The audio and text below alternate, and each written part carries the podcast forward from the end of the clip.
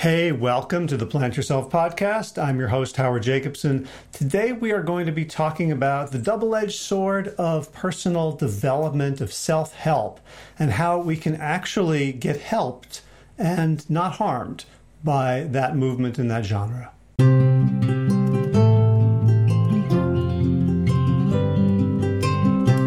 Today's guest is Gregg Clunis.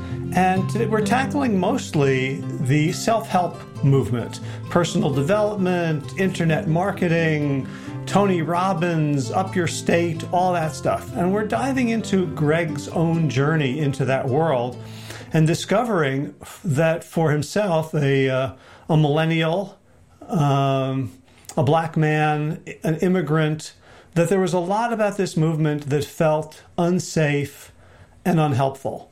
And yet there was enough in there that really seemed valuable and important to share, um, especially with you know people like himself who he felt were being left out of, of this body of wisdom.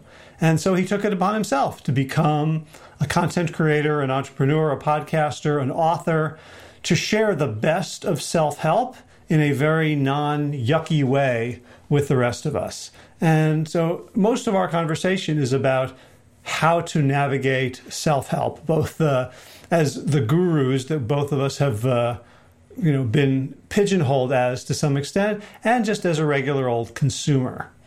Um, before we get there, a couple of quick announcements. One is the WellStart Coach Training Program rides again. If you've ever thought about helping other people improve their lifestyles, change their diets, go plant based, stick to exercise plans, stop putting themselves down for laziness or lack of self discipline or all that garbage, and you want to know how to do it in a simple, scientific, valuable, powerful, wicked effective way, check out wellstartcoach.com. It'll explain all about the program, and from there you can apply.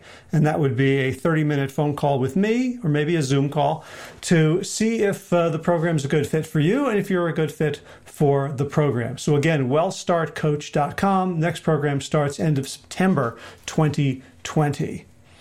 Second thing is um, Josh LaJaunie, Kathy Hester, and I have been keeping something under wraps for a while, partly to, you know, make it real exciting, but also partly because we didn't know what the hell we were doing or whether it would happen. But uh, we're getting ready to announce um, a social network for plant based people who are interested in health. So it's going to be like Facebook groups, but without the algorithms, the creepiness, the Russian government bots, the, um, the, the, the, stark raving capitalism that has. Uh, has kind of perverted what a social network should be. So that between every, you know, in Facebook, between every comment and interaction between me and you, there's a giant machine trying to make money. And so we've taken the wonderful concept of social media, taken it off of Facebook, off of Twitter, off of Instagram, off of LinkedIn, put it on our own platform, which we pay for ourselves, and creating a community, a sick to fit community where there's going to be lots of fun, lots of support, lots of guidance, lots of challenge, and lots of growth and change. So if you're interested in that, um, and you'd like to be notified when we do our small initial launch. We're looking for just about 40 people to just begin and see, uh, you know, so we can work out all the bugs and really create a community before we let in anybody else.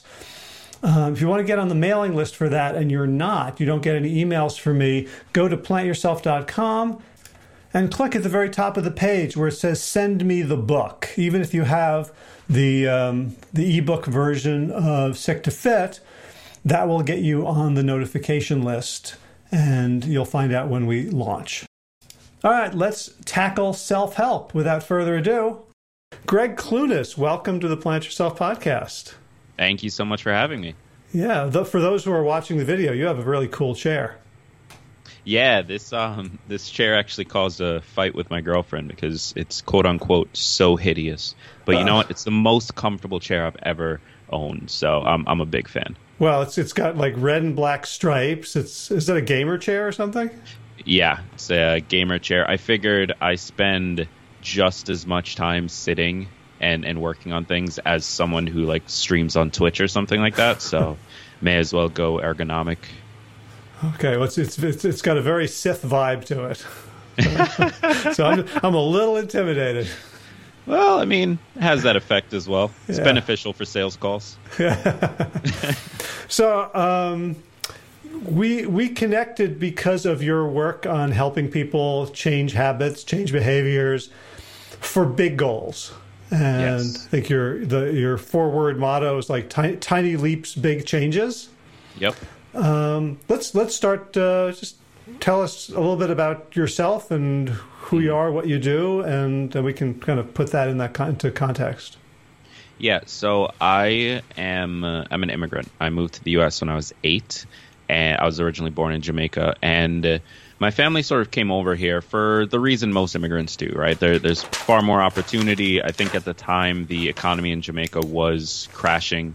Uh, and, and my father, when we were in Jamaica, ran a number of businesses. He was a police officer, a, a professor, um, but there really just wasn't anything there hmm. for him at, at that time. That's a really unusual combination, isn't it? Yeah, he's done. It, it's actually really funny. We're very similar in the sense that uh, we tend to sort of chase whatever is the the uh, the middle of that Venn diagram between opportunity and interest, and and so he's done so much in his life that have nothing to do with each other purely because he was interested in in that moment. Um, but yeah, so so we we moved to New York. I grew up upstate New York, and it was that typical immigrant story of starting with virtually nothing. My dad's first sort of position and job in the U.S. was picking apples on, on an apple orchard, uh, essentially a migrant worker. And and through his hard work, my mother's hard work, the choices that they made, they were able to not get to any insane levels of wealth, but but create comfort for myself, my sister, and and create opportunity for uh, for us. and, so you were, and you were like eight years old when you moved. You said. Yeah, I was eight years old. Um, what, what was the what was the lesson that you drew or were were offered yeah. about your dad, who's this obviously incredibly talented, multifaceted, high achieving person picking apples? so it's funny because I didn't know originally that that was his his first role here. So he came a year before we did. Uh, his his job was to get here, find some footing to land on, uh, get a house, get a stable job, and then he would sort of send for us to come up and, and get started.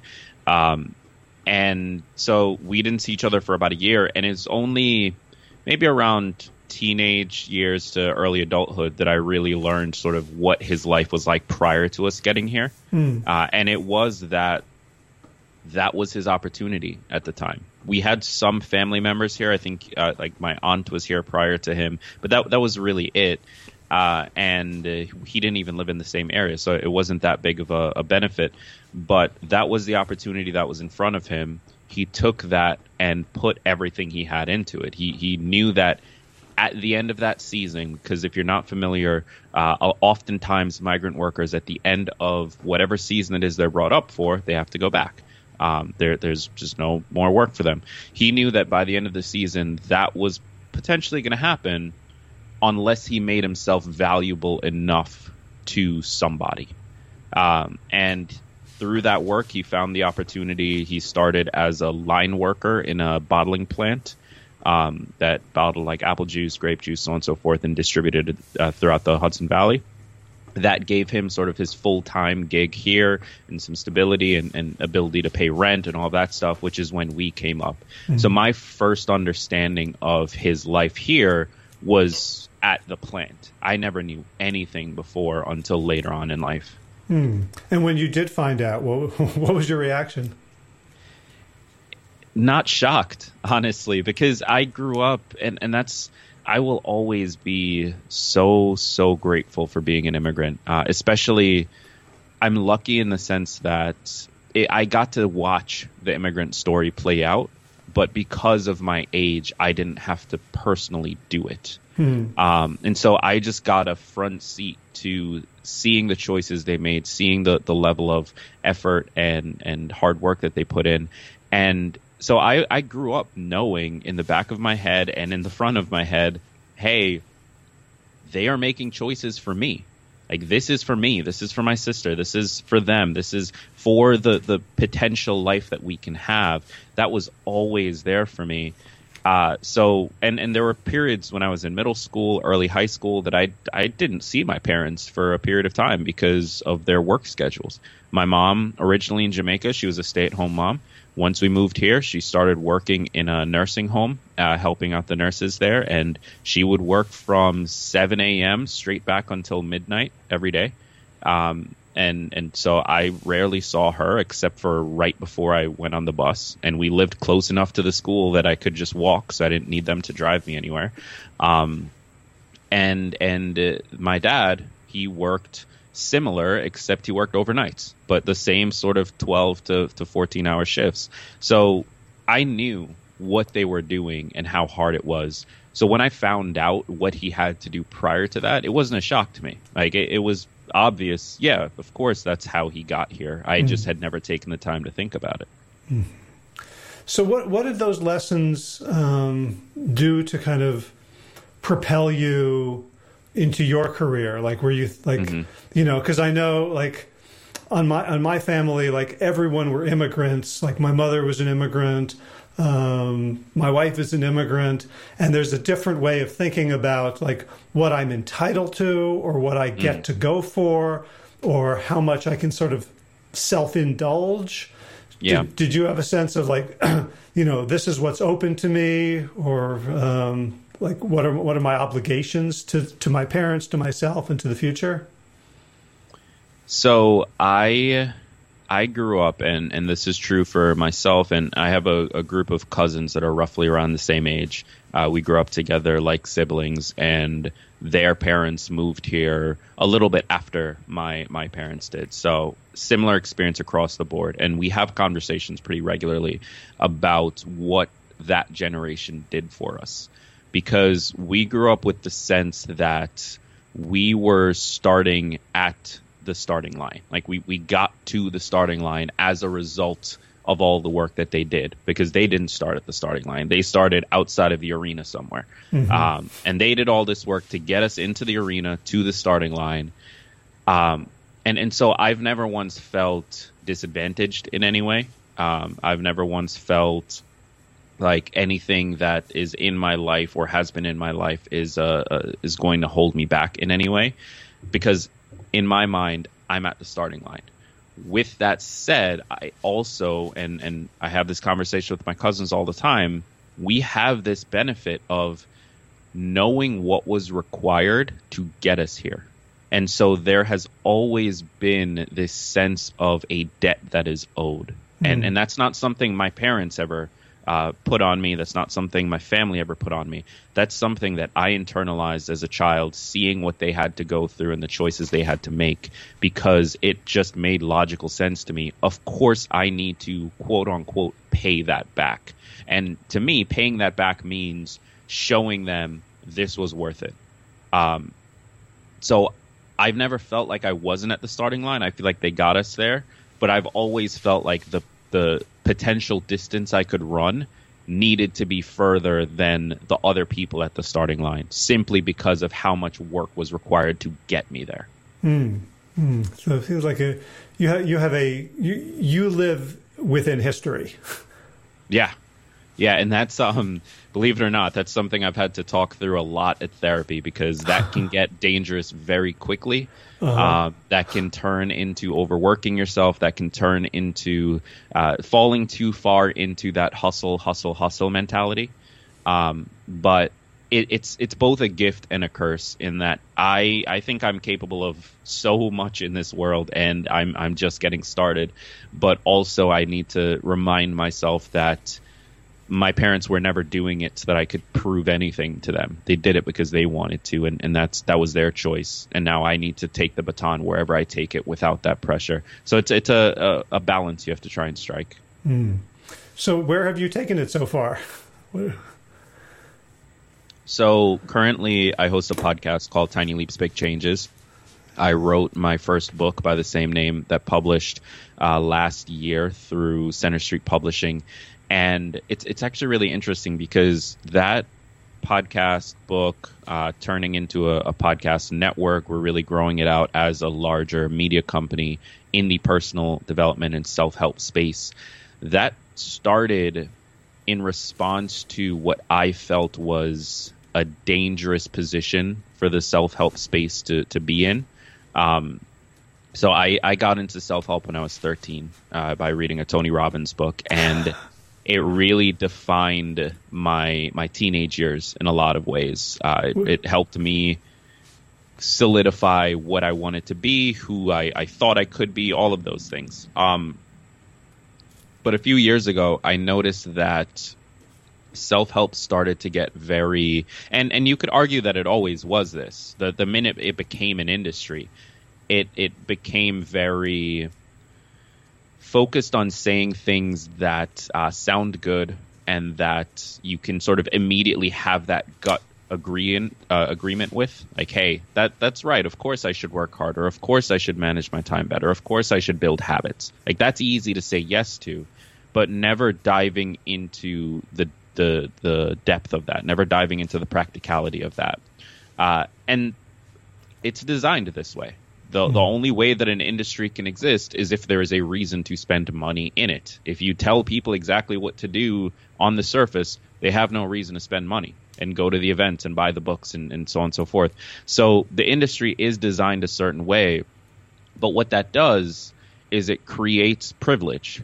Uh, it, it creates a scenario where self help becomes something that you need to be of a certain level or status to be able to participate in because you need to have the expendable income to pay the 10 grand to go to a Tony Robbins event or you need to even buying a book can be challenging for a lot of people out there. And those are the people that need self-help the most those are the people that need these ideas the most because they're the ones actually struggling and dealing with with uh, serious things so I felt that where the industry was wasn't actually serving the people that needed it, uh, and instead it was designed for sort of this middle class group that probably were going to be fine regardless of whether or not they were in it. However, and this was the key thing that led to me starting Tiny Leaps, there was no acknowledgement of that. There was no recognition by the people creating in this space that there was an inherent privilege built into personal development and self help. And so you created a scenario where someone who is not quite in the same position, and by the way, privilege can be as simple as I have a good relationship with my parents and can go crash on their couch if I fail. Like mm. that's a privilege. That's not something everyone has. But without acknowledging that, someone who doesn't have that relationship, someone who doesn't have that uh, level of money, someone who doesn't have that privilege, is going to make a decision based on this guidebook and template that you're laying out, not have the same degree of, of opportunity and privileges to fall back on, and end up in a significantly worse place and, and scratching their head, why didn't it work? Mm. And then they start to feel like they're bad and blah, blah, blah, blah, blah. So I started the podcast to counter that. I have so many different reactions. I kind of want to like split time and go into four different conversations simultaneously. Um, but the, the, the, the, first thought is so I. Um, I wasn't 13 when I encountered Tony Robbins. I was probably in my early 30s. Mm-hmm. And um, I found I found it remarkable and empowering, and it turned me into an asshole. and I can I can remember like walking I was in a park and I saw somebody whom I perceived as like either you know down on their luck or homeless. Mm-hmm. And my thought was, boy, if that person only knew how to change their state. Yeah. And and yep. I and I think like when you're talking about the, the middle class, like self help is for the middle class. Self help is also for the upper classes to justify why they're the upper classes. Yeah. Like, oh, I have all these great habits, and I achieved I my position it. because of my habits and not Yeah. the other way around. Yeah, it, it's a there's a massive, and I o- have only recently started to toe the line of of getting into politics on my podcast, and I'm I'm very open with like my positions on things and, and where I sort of align. I, I consider myself to be a Bernie Sanders style progressive, but I know when I when I saw your video on that, I'm like, okay, I want to talk to him on the podcast. All right, we can be friends. um, and and I always try to be open about that. Uh, but there is so much in personal development that honestly does come back to politics and and where you cast your vote and who you cast it for. Um, so it it really is something that unfortunately has been co-opted to target people who have money simply because it is an industry and that's how you make money is, is selling to people who have money. And so all the messaging and, and books and so on and so forth, they don't acknowledge it, but it leaves that bottom group out who doesn't have the expendable income to attend the events or to go to the meditation rooms or to do XYZ. Uh, and that and that really is an is an issue in my opinion. Well, and the you know I I wasn't in the self help world, but I spent a bunch of years in the internet marketing world. oh, you and me both, brother. Right. So, so very similar.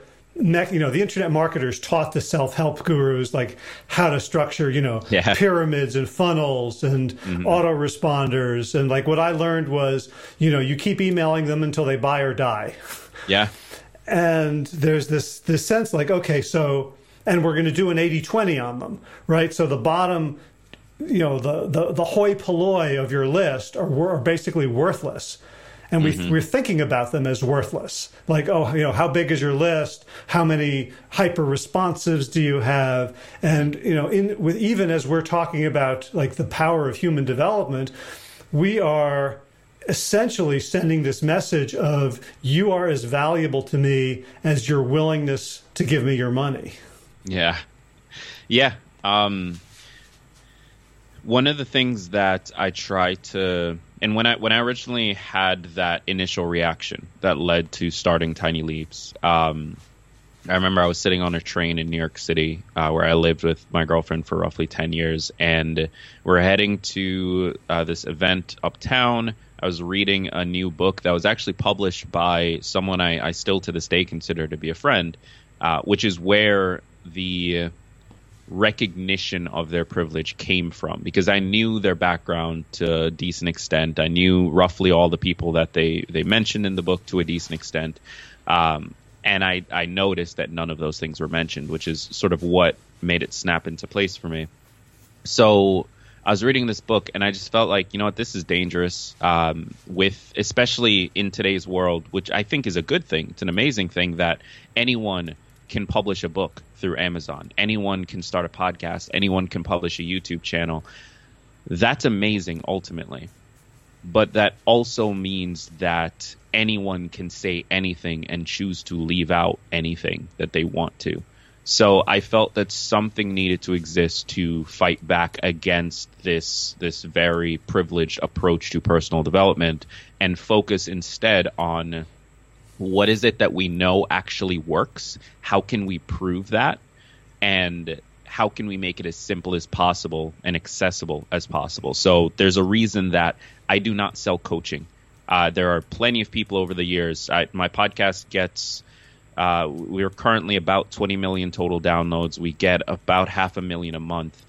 There are plenty of people who have said, "Hey, I will pay you this many thousands to be my coach for a month," and I will not do it because that's just playing into the exact same situation that we find ourselves in. Where if somebody can pay me six grand to be their life coach, they're probably fine.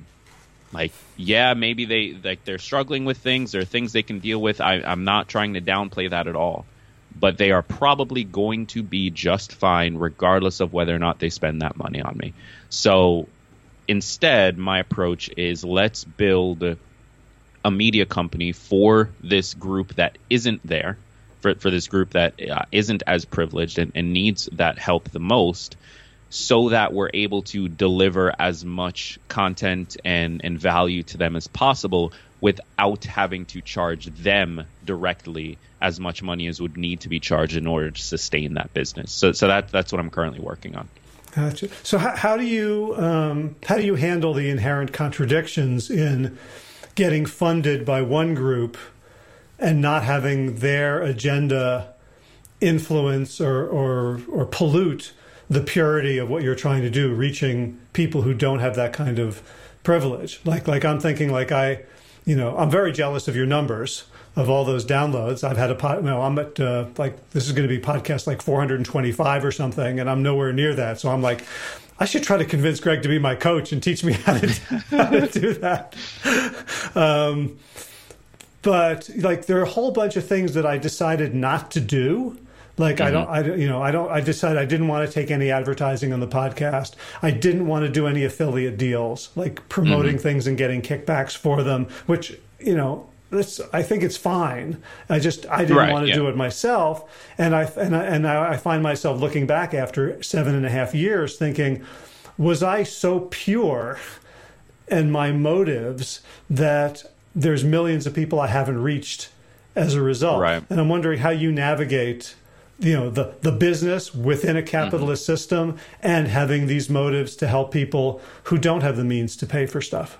Yeah, so I almost view it as a redistribution. So what I mean is, first of all, I have very hard rules in house where any brands I work with, regardless of how much they're paying me, regardless of the size of the deal, um, and any factors, they have zero control over editorial. And I've had situations in the past where I published a, a spon- an episode that had a sponsor attached to it, um, and they wrote back saying that they wanted the episode to be a, about a certain topic that was related to the sponsor, which is seems like an easy thing to say yes to. Like, oh, I still mm-hmm. get to choose what I say, yada yada yada. I sent their money back and, and told them, no, I'm not doing that. Um, now, if I choose to make the two match, sure. If we choose that in house, totally fine. But if my editorial calendar says on this date we're having this topic published and the sponsor wants that date, I'm not then ever going to change the topic to, to fit the sponsor. So there there are some like very hard and fast rules that I have not and will not break on on that.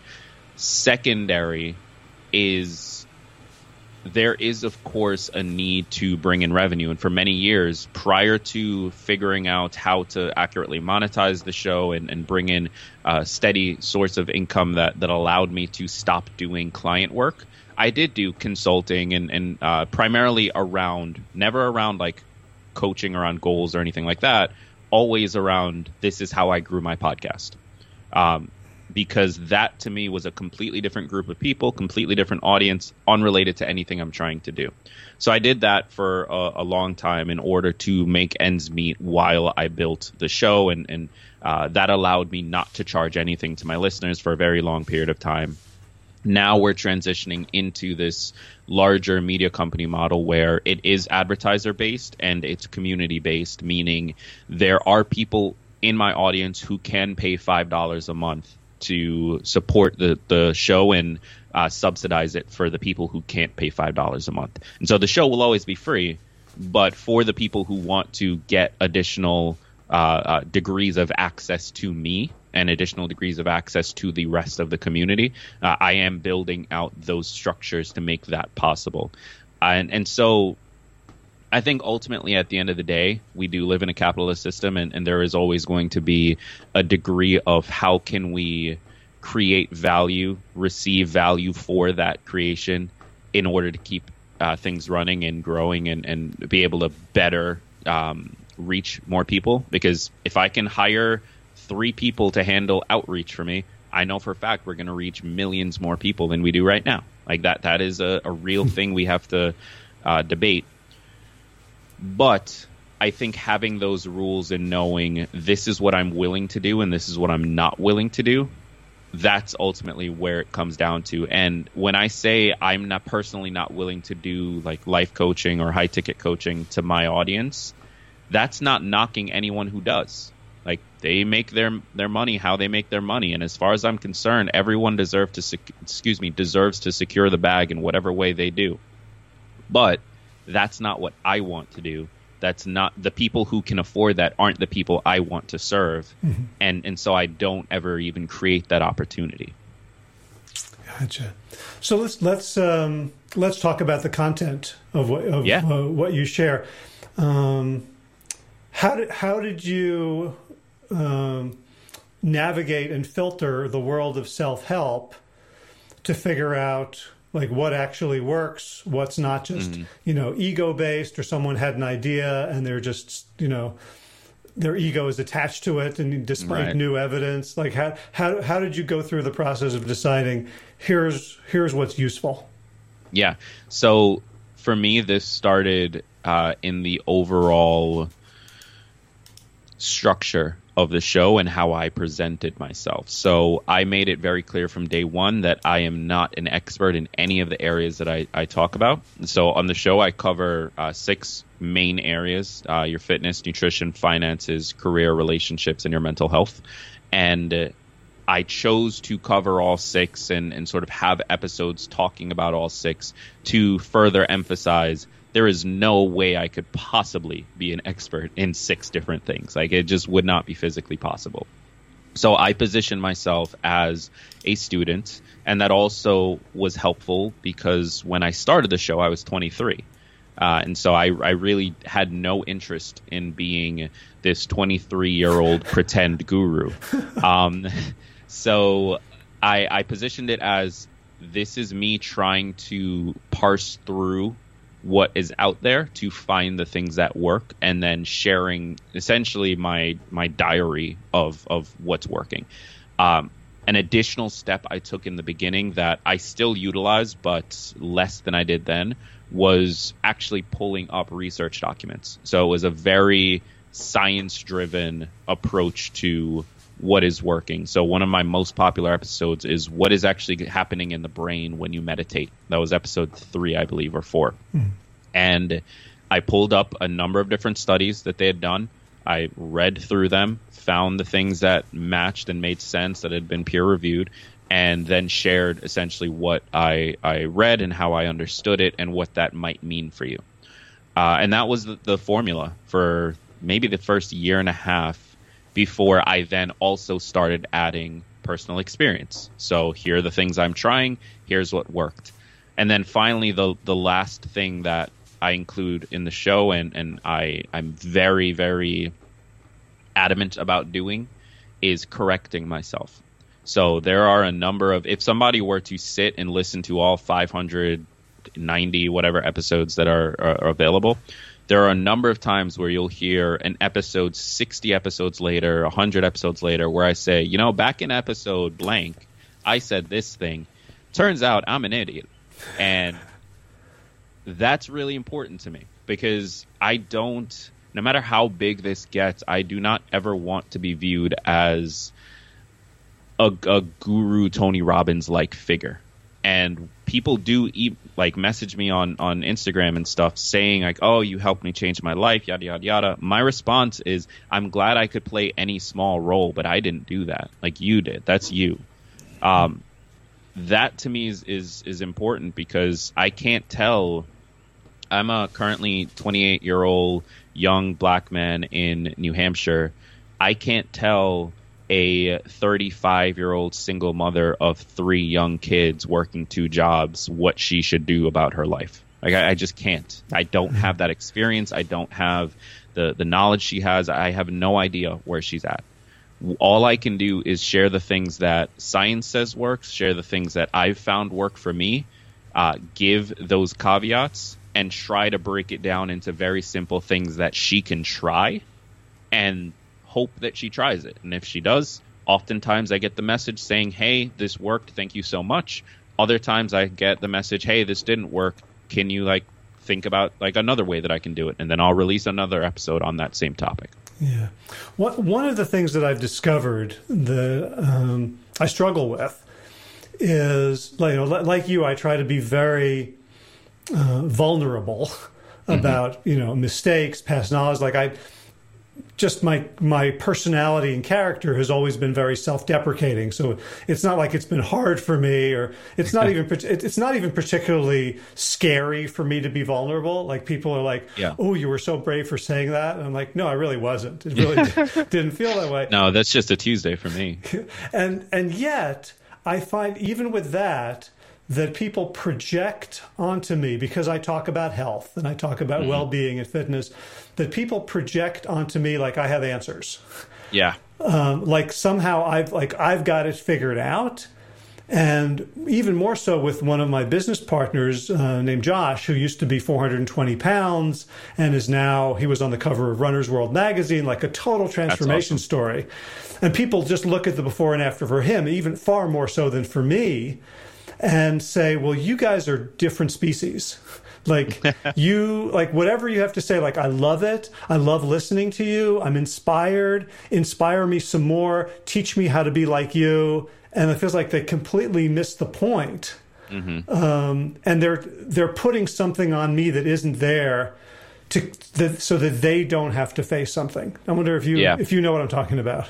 I know exactly what you're talking about. I had this exact conversation with a listener yesterday. Um, uh, I was talking about our like premium membership community that's five bucks a month, and uh, she had tried it, she really enjoyed it, but then let her subscription lapse. So I was talking to her and, and was just saying like, hey, like, let me know what's going on. Like, are you still interested? And she told me, I feel like I'm not good enough to be among you, quote unquote, go getters. Um, and it just like floored me because if this woman knew every single thing that I do on a day to day basis and the amount of time I waste on my phone, watching Netflix, listening to politics, like just doing dumb stuff, like she would never call me a go getter. Um, so there, there is this weird. I think people have this strange desire to like elevate guides and, and and first of all there's a desire to find a guide for something like if you don't know what it is that you're you're doing, if you don't know how to do something, if you're you've been struggling for a while, there's this desire to find someone who can just lay it out for you. And then second, when they find that person, they elevate them to a level that doesn't make sense. They they put them on a pedestal. And and this reminds me of um a few weeks ago I saw an article that was about uh, uh, one of the the women on Shark Tank. Um, I, I can't remember her name right now. The real estate person. So she is very successful. Obviously, she's she's worth multiple millions of dollars and has built a massive company in this space. And the article was about her five tips on interviewing for a job. Now, something struck me with that because I saw it and I thought, this woman hasn't had to interview for a job in probably 25 or 30 years, number one. And number two, she does not do the interviews for her company. So, what grounds are we saying that she has any expertise on interviewing for jobs? There is none. It's just that she's a celebrity and we look at, oh, successful. So that must mean you're also amazing in all these other things and everything you say must be correct. And we just have this weird culture where we do that. Whereas you have people all around the, this country who have been working for years helping people land jobs, improve their interview skills, so on and so forth, who are not celebrities and therefore are not getting th- those articles. Mm-hmm. So all of that is to say, I think that there is some fundamental human nature of wanting to separate themselves from the the people that they look up to uh, partially because it helps them feel not so bad for not being in the same position, mm. um, and and partially because it just allows them to justify essentially the way that they view that person and the time they spend consuming that person's content. Because if you're just listening to your neighbor, then that's a waste of time. If you're listening to an expert or a guide or, or something like that, then okay, that's productive and valuable. Uh, how you deal with it, for me, it's just always been being as clear as possible and reminding people as much as possible. And that doesn't seem to work, quite honestly, because I still get the same people asking the same things and treating me the same way. But that's really all I can do is tell you over and over again, hey, I'm figuring this out too. I have no idea what I'm doing. Quite honestly, the fact that Tiny Leaps is as large as it is and working as well as it has was almost an accident. Like it, it's not like I had this grand master plan and have been executing it perfectly for the last five years. I tried a thousand things. One of them worked that I was passionate about, and I doubled down and have been making decisions, most of which have failed ever since. Right. Well, I, you know, for me, what I hear, the, the success formula that I hear in there is tried a thousand things. Yeah.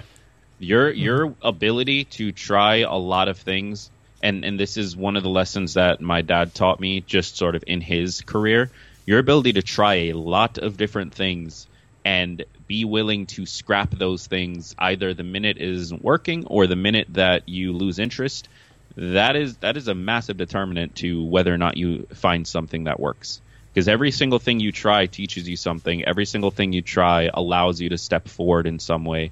And every single thing you try uh, helps you as a person grow. All of that gets brought into the next thing and the next thing and the next thing. I've been trying to build you, you mentioned internet marketing. I've been trying to build companies online since junior year of high school or senior year of high school, I first got into internet marketing and I was on the the Warrior Forum, which was this this massive community for other internet scammers, basically. Um, and like I I was in SEO on Google prior to that being a thing that people knew how to do.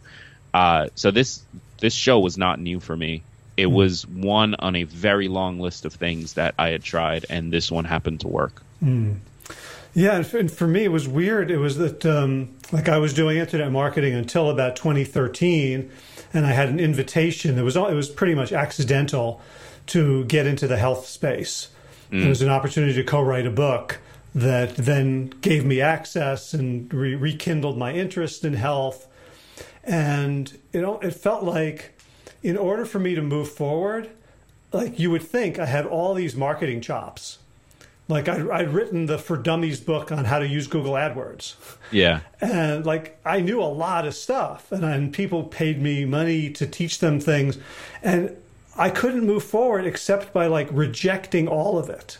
Yeah. It wasn't like i'm like okay well i'm going to use these things ethically. It was like the whole thing was so tainted yeah. in my mind all the way through that i was like on purpose i'm going to write the most boring headlines just so I don't accidentally, you know, make yeah. clickbait or things like that. No, yeah. I, listen, the minute that I made the the shift in my own head, and I remember posting the Facebook post about it, because um, I, for lack of a better word, I kind of grew up in the internet marketing world. It was from uh-huh. senior year of high school through the end of college, I'm, 2014. I'm really curious who your gurus were. um, it's actually funny. So Pat Flynn was a part of the Warrior Forum back then, okay. prior to being Pat Flynn. Uh-huh. Uh, and I remember seeing his like uh, forum posts and stuff. Um, there, there were a lot of people. I got into it through there was this guy, this PDF that was going around called. Um, I have no idea who wrote it. I Wait, just remember. Say, say it again because you cut out for a second. It was called the Newbie Handbook. Okay. um, it was this PDF that I went through that just taught the basics of affiliate marketing and uh, using Ezine articles to drive traffic back to your blogs and so on and so forth. Um, and I can't remember any specific names of people that I followed then, but they mm-hmm. like all the people that are huge now, the Rus- Russell Brunsons, Pat Flynn, so on and so forth. Like they were all there.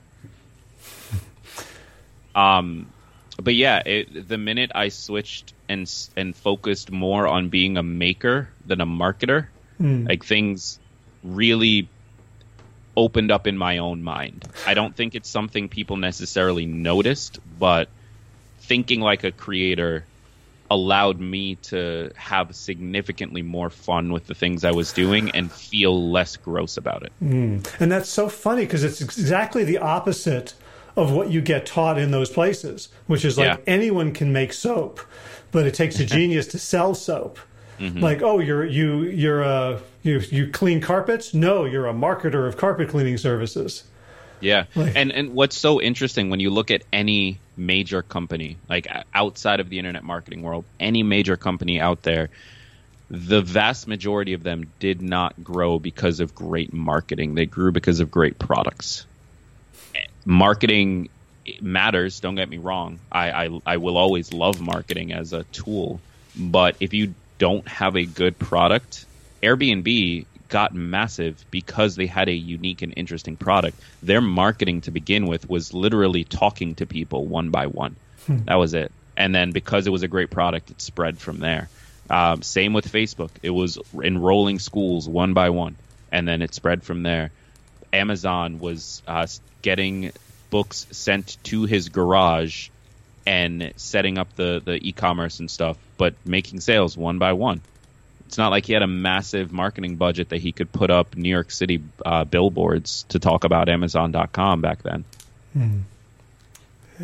All right, so so you shifted from marketer to maker. You decided to talk. What was if you thought about like I'm sure you thought about like demographics and psychographics of your market? How did you define it when you started yeah. Tiny Leaps? back then it was essentially me. So it was the young sort of millennial interested in personal development, but hates how fluffy and nonsensical uh, the space is, and trying to figure out how to, quite honestly, crawl their way out of student loan debt. Um, and and that that's what I thought it was. The person who actually showed up, and, and this was really a very smart move that I made in the beginning that was accidental again. Um, so I launched January 1st, 2016. Through the month of February and I believe March, I mentioned on my podcast, hey, go to this calendar page and book a 15 minute call with me. And that was very pivotal to understanding who that initial audience actually was. I did probably 30 to 40 phone calls with, with real listeners ask them how they found the show, ask them like about their lives, so on and so forth, and uh, and listen to what problems they wanted to discuss because I essentially gave them a free pass, like, hey, we can talk about anything you want. Whatever they chose to, to talk about mm. helped me guide future episodes.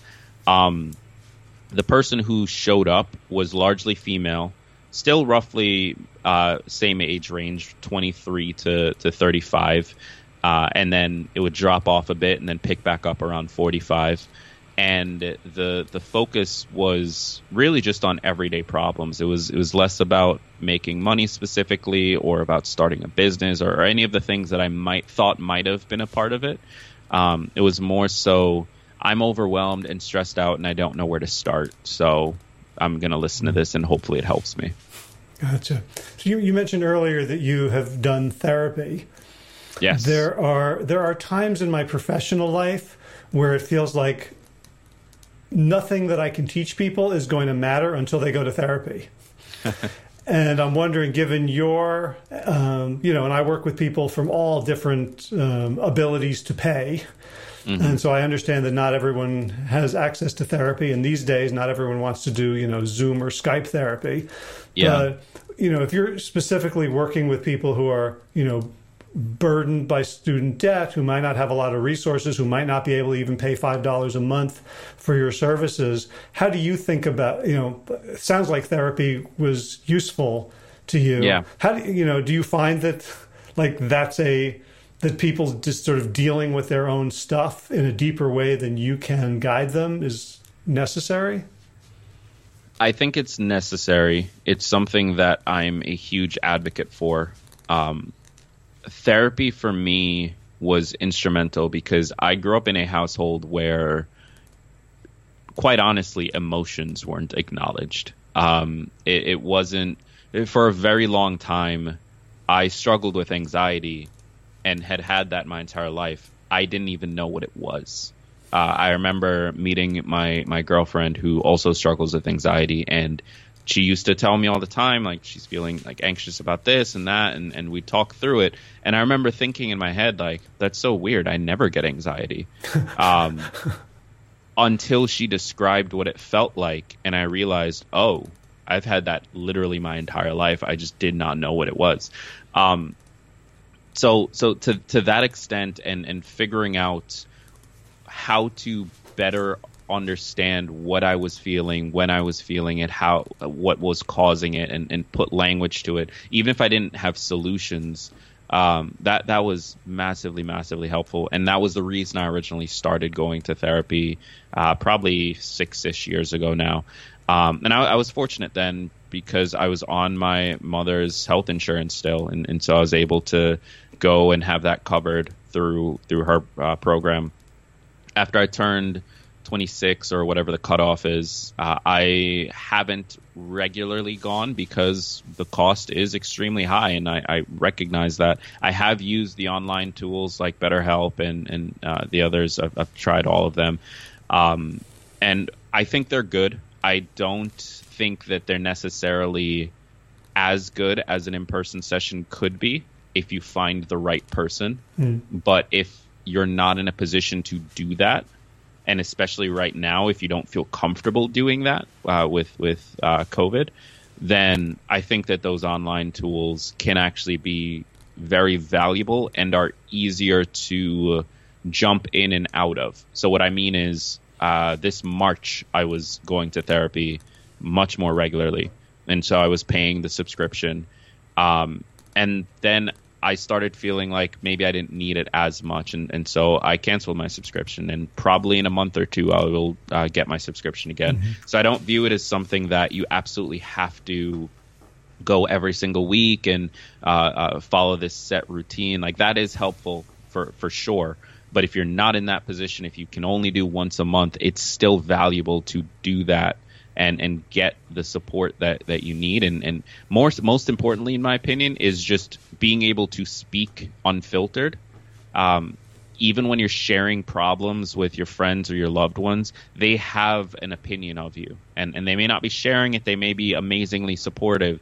But in the back of your mind subconsciously you're always worried about that opinion. And so you do filter yourself to some degree whether you notice it or not with a therapist who is completely unbiased and is trained to ask questions and react in a way that uh, shows that that lack of bias.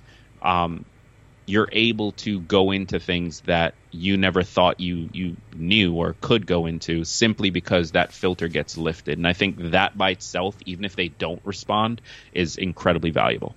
Mm. Yeah. Can you say the names of the websites? Uh, so for people who are listening who think they might want to try it, the therapy. Yeah, better yeah, BetterHelp is the one that I've used in the past. So BetterHelp.com? Um, yeah, BetterHelp.com. Okay, great, thanks. Uh, so let's let's talk about uh, tiny leaps, big changes. So what's yeah. the uh, what's the tiny leaps? What does that refer to? So tiny leaps is is referring to uh, I it's best summarized like this. At the end of every episode, I say all big changes come from the tiny leaps you take every day. So the idea is fairly straightforward. I think a lot of us ignore or um, diminish the value of those small things that we can do each day because they don't feel large enough and they don't feel like they're going to truly matter. Um, so, so looking at fitness, for example, I recently got into running uh, I've I've always hated running my entire life. It's not something I enjoyed.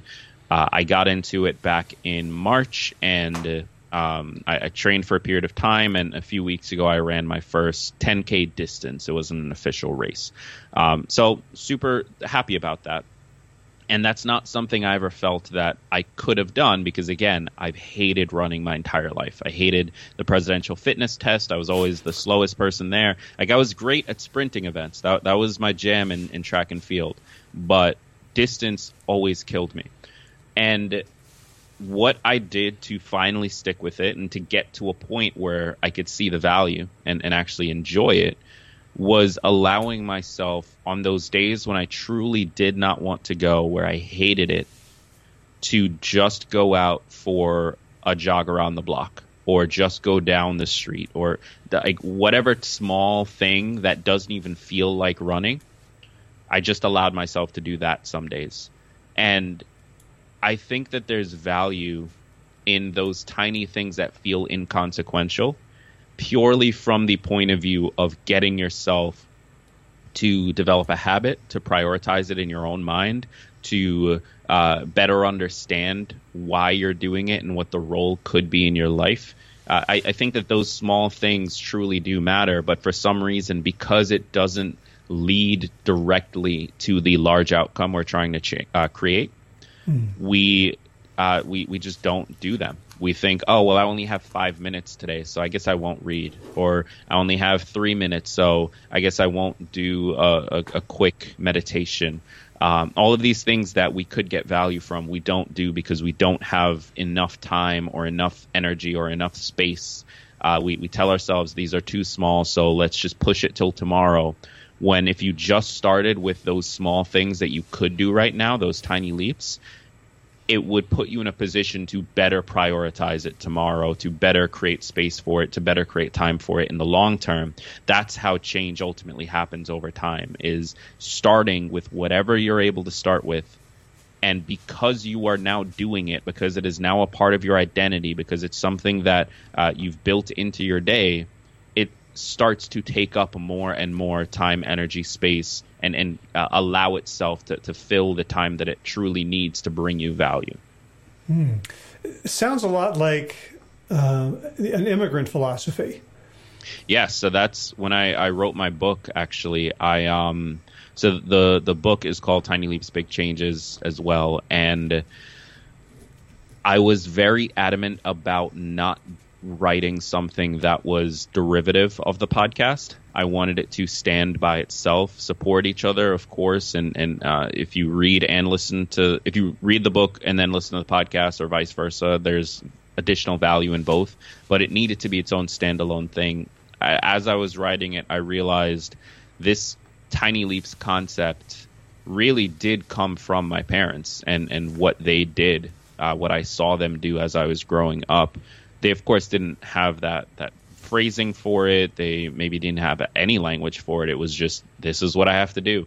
But what I now believe to be the key to creating change over long periods of time truly is exactly what every single immigrant who's come to this country and found quote unquote success has had to do. It's what is right in front of you. Make that hmm. choice, do everything you can with it, and then move to that next uh, leg on the, the journey.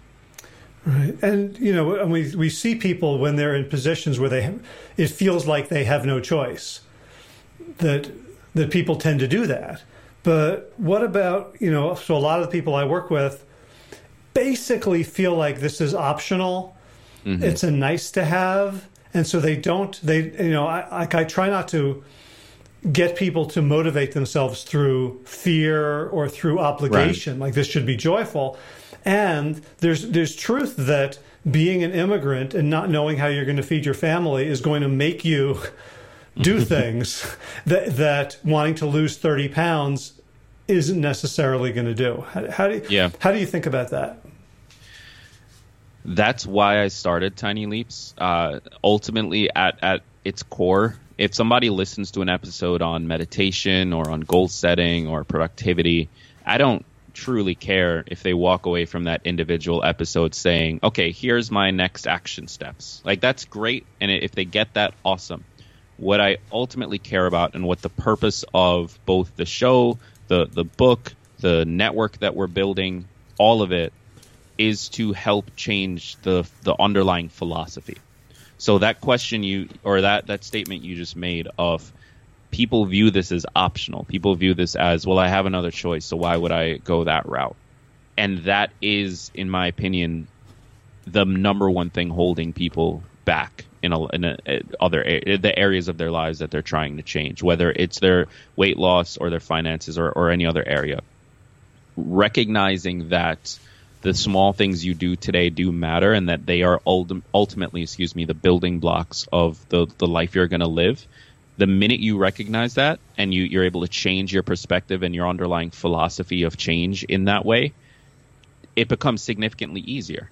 Because number one, failure doesn't matter anymore because you're looking at the super long term. It doesn't matter if this week you missed a day or you fell off the diet. Like that's not going to matter when you're looking at the next 20 years of your life and and two it makes it easier to start and pick things back up when you do fail. It makes it easier to uh, get things going. So making that shift is what my ultimate goal is and and my approach to that quite honestly is essentially propaganda like i'm trying to produce as much content as possible that reminds people and that's why i say it at the end of every single episode for the last 500 something episodes all big changes come from the tiny leaps you take every day. I don't care what it is you're specifically doing or what goals you have or what you failed at. Just remember and believe that. And I think your actions start to fall in line with your beliefs in a lot of cases. Mm. Now, I've, I've found more success with that with positive behavior. So things people want to add into their day. Like, mm. I'm going to have a salad. I'm going to go for a walk. I'm going to sit and meditate or journal. I find that, that when people have to resist things or mm. eliminate mm. things, that a very different forces are at play um, I was just, and most of my coaching is around actions. So it's yeah. not it's not very touchy feely in terms of, you know, here's how my mother treated me. and This is what my sister said when I was four, and stuff like that.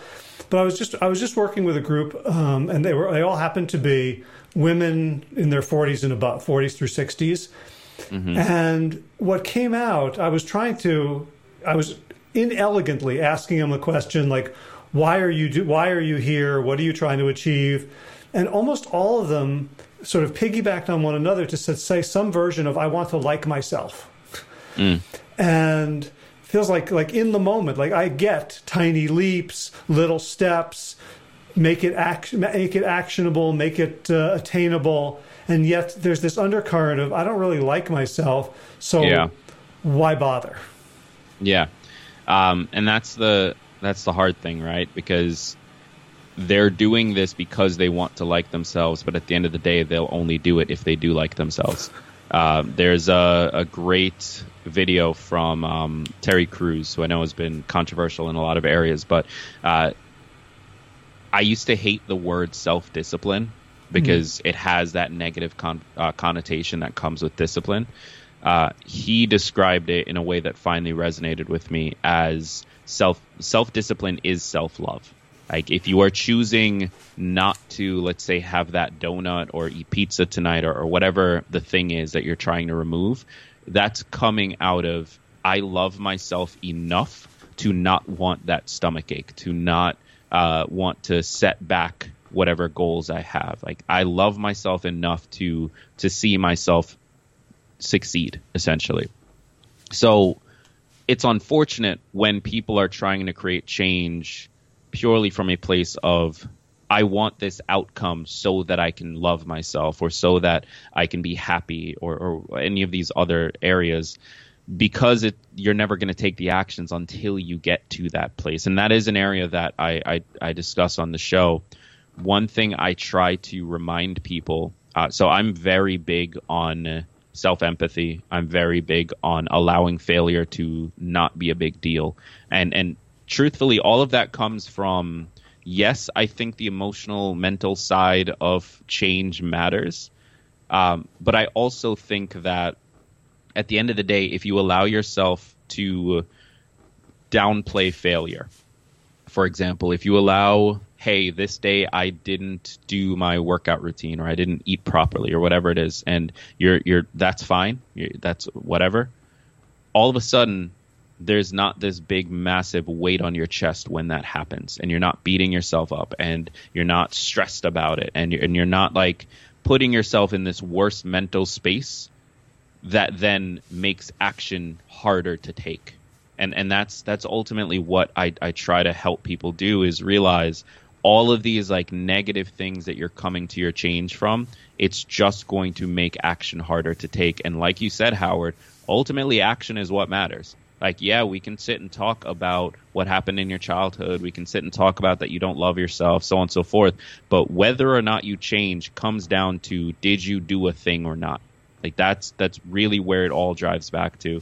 So i try to build those frameworks and and uh, remind people that failure is okay it's fine if if you aren't uh, getting moving as fast as you want like building self empathy into it.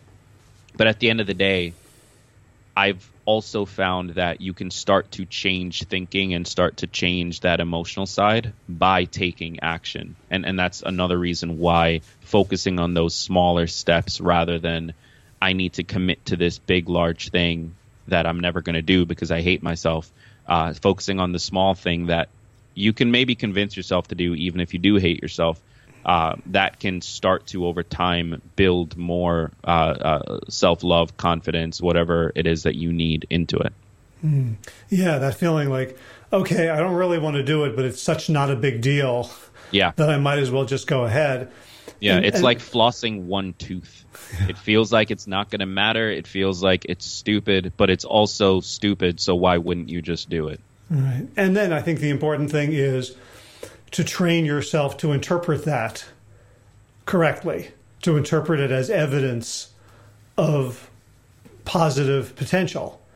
Yes, and that's a. I love that you use the word evidence because I talk about this all the time when it comes to things like one of my bi- uh, biggest questions people ask me is how do I build self confidence. Um, what I always tell them is confidence comes from trust in yourself. Like, hey, historically, when I do this, I'm I'm able to be successful, or when I do fail at it, it's not a big deal, so on and so forth. Um, in order to build that, if you don't already have that history, you have to, unfortunately, take actions that then create the history. Like that's what we're relying on for a, a regulation of are we confident or not.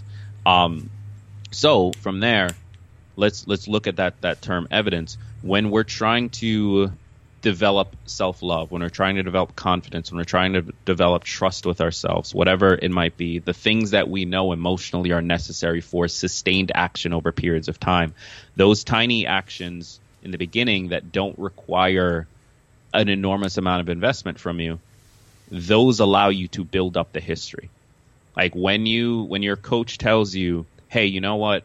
You're and they're, maybe they're not saying this part to you, but in their head they're saying, okay, this this client is not mentally, emotionally in a place to complete this 10 week program. We're going to start her with just one push up. We're going to start him with just running down the block. Now that seems stupid, and and for the the client, they might say, "Why are you wasting my time?" But then you explain it to them. We need to first build up the trust. We need to first build up the confidence, the self love, and by doing those things, when I ask you to do them at whatever schedule, you're going to have a history to now look back on and say, oh, I do love myself because I've been accomplishing these things. I, I, do trust myself because I've actually been showing up and doing it. Even though those things are tiny, in your head, it's always going to feel like I did this thing. And, and that helps you over time to build that trust to be able to tackle the bigger things. I love it. I love it. So what's uh, what's up for you next? How um, you mentioned you're growing your media company. Yeah. Uh, what's what's your what's the goal on the horizon for you? So the next big big thing is the podcast network. Um, it it's one of those opportunities that has been in the back of my head for a few years now. There was always sort of an interest in starting a podcast network, but I finally found a model that I feel excited about. Whereas most podcast networks, you know, they're recruiting shows and the promises were, hey, we're going to sell your ad space and we'll take a cut and you can get, um, you can start monetizing your show. That works and is great. And I've, I've, I know plenty of people that are part of those networks. I have an agency who reps my show similarly uh, situation.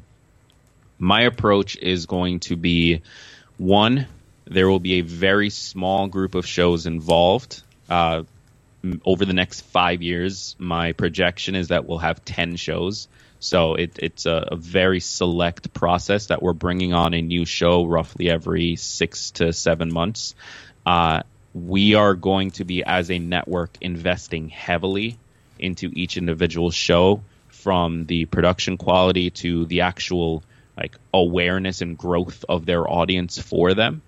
Uh, and of course selling the the brand deals and, and so on and so forth as a total network.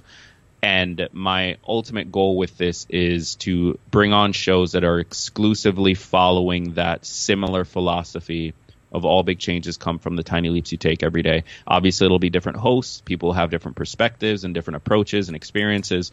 But at the end of the day, the thing that every single listener of a show on the Tiny Leaps network needs to have is this this understanding that the small things they do every day matters, regardless of what topic it's on.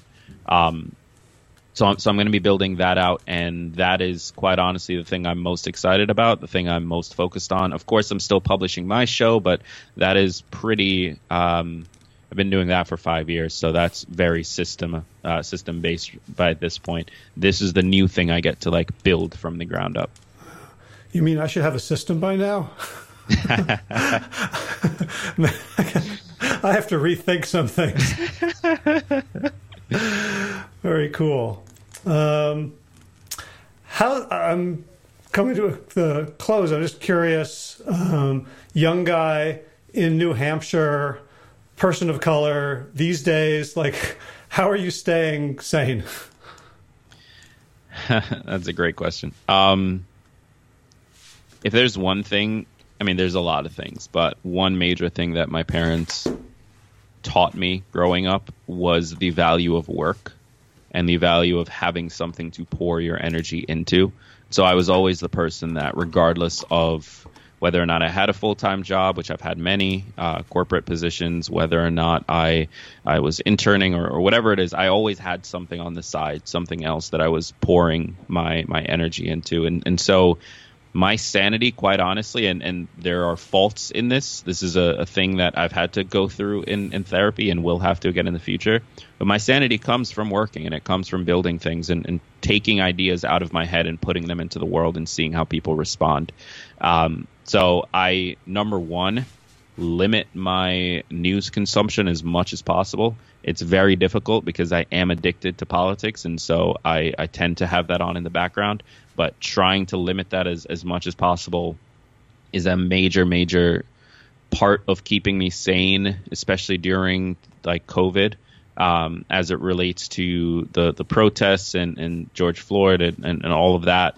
Like, that's not new. That that's that's stuff that I've been learning about and hearing about and uh, warned about from my family my entire life. So I, I love seeing what's happening outside of obviously the the looting and stuff. Um, but largely that's not coming from the actual protesters anyway. So I, I love the movement that's going on. Uh, I just personally I put my energy where I know I'm I'm good, which is let me build something that is uh, and and something I've always said my entire life is I want to be as massively successful as possible, whatever that ends up meaning for me, and massively public about that because I think representation does matter. And I think that growing up, I was fortunate to take influence from uh, looking at like the Forbes billionaire list. The only black person on it was Oprah. And, mm-hmm. and maybe like the Prince of Saudi Arabia, um, which doesn't count, and and so I, I'm fortunate that I've never let that be a determining factor of whether or not I think I could one day make it there. But I do know that for many people, and, and that's thanks to how my father raised me, for many people, they didn't have that same father. And, and so that representation does matter. And my job is to be as successful as possible, as public as possible, so that the representation there is there. And then as uh, willing to build a ladder as possible. And, and so as much as I can I'm trying to find ways to to bring other people up with me, which is a, a big goal of this network as well. Mm. It sounds like it's this all that strategy, that three prong strategy, is really an analog of tiny leaps, but applied broadly. Like, yeah, yeah, there's a lot we can't control, and here's where I here's what I here's where I have some power. Yeah, here's, here's what here's I can do right can now. Do, here's where I can do the work instead of just scrolling down. Like I, I can really get into a, a, really negative place where like every news story I see, I can find the criticism. like mm-hmm. watching the, the the Democratic National Convention and like you know the narrative in my head is like what's wrong with this and what's wrong with that and what's yeah. wrong with the other thing. And when I get to work, when I start writing something or producing something, that all settles. Yeah. Yeah, because you you go into your own mind, you go into what you can do right this second, and that's ultimately like that that's where the change comes from it's it even when you look at the the protesters and and the people out there actually doing that work like that's that's where the change is going to come from is what work can you do right now that helps make a difference? And uh, for me that means uh, the work that I'm I'm focused on. Um, for for a lot of other people that means other things but all we can do is focus where we can focus. Mm-hmm. all right one final question. Um, yeah. what music are you listening to these days that other people might not know about? Ooh, that's a great question. Um, I listen to a lot of. Uh, no, I think a lot of people would know about that. So I was going to say I listen to a lot of lo-fi on on YouTube. So my homepage is just all lo-fi chill playlists. Um, beyond that, I think my favorite new artist. Let me pull up their Spotify page here, just so I'm saying the name correctly. Uh, recently played. There we go. Okay, so I built a um an app a while back that I haven't released publicly. I'm still not sure what I'm doing with it, but it was when I got into running. I wanted to get better Spotify playlists for my runs that matched like the pace I wanted to go at, and so I built this this app that could do that, and it generated your playlist for you. One of the uh, playlist that it created had a lot of um, where is it? Yeah. So it's titled Acoustic Feel 11, and the artist is. Where is he? Oh, here we go. Earl Sweatshirt. Earl. So he's a sweatshirt. Earl, yeah, so he's a hip hop artist. He's originally part of uh, like Odd, Odd Future um, with Tyler the Creator, who is significantly more well known. Um, but he has his own career, and I don't even think he releases that much anymore. As a result, I, I've never listened to him, and he popped up on one of the playlists that got made, and his his work is excellent. Awesome. All right, I'll I'll, I'll go find some YouTubes and put them in the show notes, and uh, I'll I'll ask my son, and he'll roll his eyes and say, "Yeah, Dad, I, of course I know who Earl Sweatshirt is." so, well, uh, I'm just as out of the touch as you are. So, well, this is how I get my cred. I I I, I borrow uh, good good music from other people, and then I go play it and go, "Hey, listen to this." Well, Gregg Clunis, thank you so much. I really enjoyed this conversation. It's great to get to meet you through this uh, weird and wonderful video and audio medium. Mm-hmm. And where can people find you? Yeah, I mean, first of all, thank you so much for having me. This this is honestly a pleasure. For those of you listening, thank you for sharing some of your time with me. Uh, if you want to go a little bit deeper, I have my own podcast at Tiny Leaps Big Changes. Just do a search for that wherever you're listening to this show. Um, there are 500, close to 600 episodes, so there's plenty to go through and find something you like.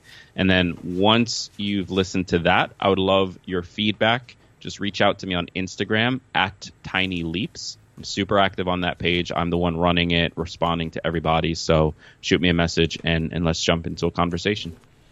Terrific. All right, Matt. Well, thank you so much for your time. Uh, thank you for your, your inspiration and words of wisdom and, and really grounded spirit. I love that we're, we've been on similar journeys and I was, you know, I, I'm probably 20 years older and I feel like you're ahead of me in many ways. So I feel like uh, I really appreciate the um, the the compactness and the uh, the concentration of, of, of learnings you've had that uh, are, are, are benefiting me in this conversation. So uh, appreciate appreciate very much your your time and energy, and wish you all the best. Thank you again. All right, take care. All right. Hope you found that valuable. If you're interested in the links to Gregg's book, to his podcast, to his website, all that. You can get that at plantyourself.com slash 427, where we also have uh, a link to the YouTube video and a very sloppy transcript. Uh, I did not take the time to name the speakers. Um, it's not beautiful, but if you want to kind of read something he said and you kind of want to see it in print, you can go and check out the transcript. Again, that's plantyourself.com slash 427. If you enjoyed the show and you'd like to support our mission, a bunch of ways to do it. Uh, most helpful for me right now, honestly, would be to become a subscriber, a patron of the show. You can do that over at plantyourself.com slash gift. Even just a couple bucks a month really helps defray the cost and honestly makes me feel like there's a community out there that, that actually wants what I'm doing. Uh, another way is to leave a review uh, on whatever platform you get your podcast. Give us a couple of stars, tell other people what you get out of the show, and that will help us spread the word and spread the mission of this show. So what else is going on in the garden? We're we pulled out all the gooseberries because the gooseberries laid goose eggs. Metaphorically, there was not a single gooseberry. They got really big, really tangled, taking up uh, an entire bed and out they came. So uh, in my garden, you, you produce or you beat it. So uh, gooseberries are out. We are now planting lots of greens, and I am working on building a gate, which is something I have uh, never done before. Uh, it involves, I believe, cutting, measuring, or maybe the other way around, different order there, and uh, nailing, screwing, uh, hinging, all that sort of stuff. And I'll put up a picture if it ever gets done because I will be inordinately proud of myself. Running news, um, been working on the nine minute pace for at least for one mile, and I actually hit a couple of uh, miles yesterday at a, a, little over an eight minute pace. So things are definitely speeding up. Had a, had a chat with Josh about how much we're both enjoying faster, shorter distances. Um, so maybe it's a, taking a break from the uh, the ultra running. It's nice to sort of uh, you know flap your wings and uh, just take off like a kid. Um, what else is going on? So, again, um, if you want to become a coach, a health coach, a wellness coach, I want to teach you. And you can find out all about that program, a 13 week program, over at wellstartcoach.com. If you would like to hire me as your coach, I have a uh, one year unlimited 15 minute laser calls. People find this a very helpful um, structure for getting and keeping momentum because it's only 15 minutes a time. We don't we don't really have time to go into deep story and and you know psychotherapy. We really focus on eliminating the obstacles be they physical environmental social spiritual intellectual uh, psychological and people get um, very good results from this method, which is why I do it. And you can find out all about it at plantyourself.com slash laser. So, time for thanks. Thanks to Will Ridenour for allowing me to use his beautiful song Sabali Dawn, The Dance of Peace, as the theme music for the Plant Yourself podcast. And thanks to all of you Plant Yourself podcast patrons. I'm going to say a few names right now.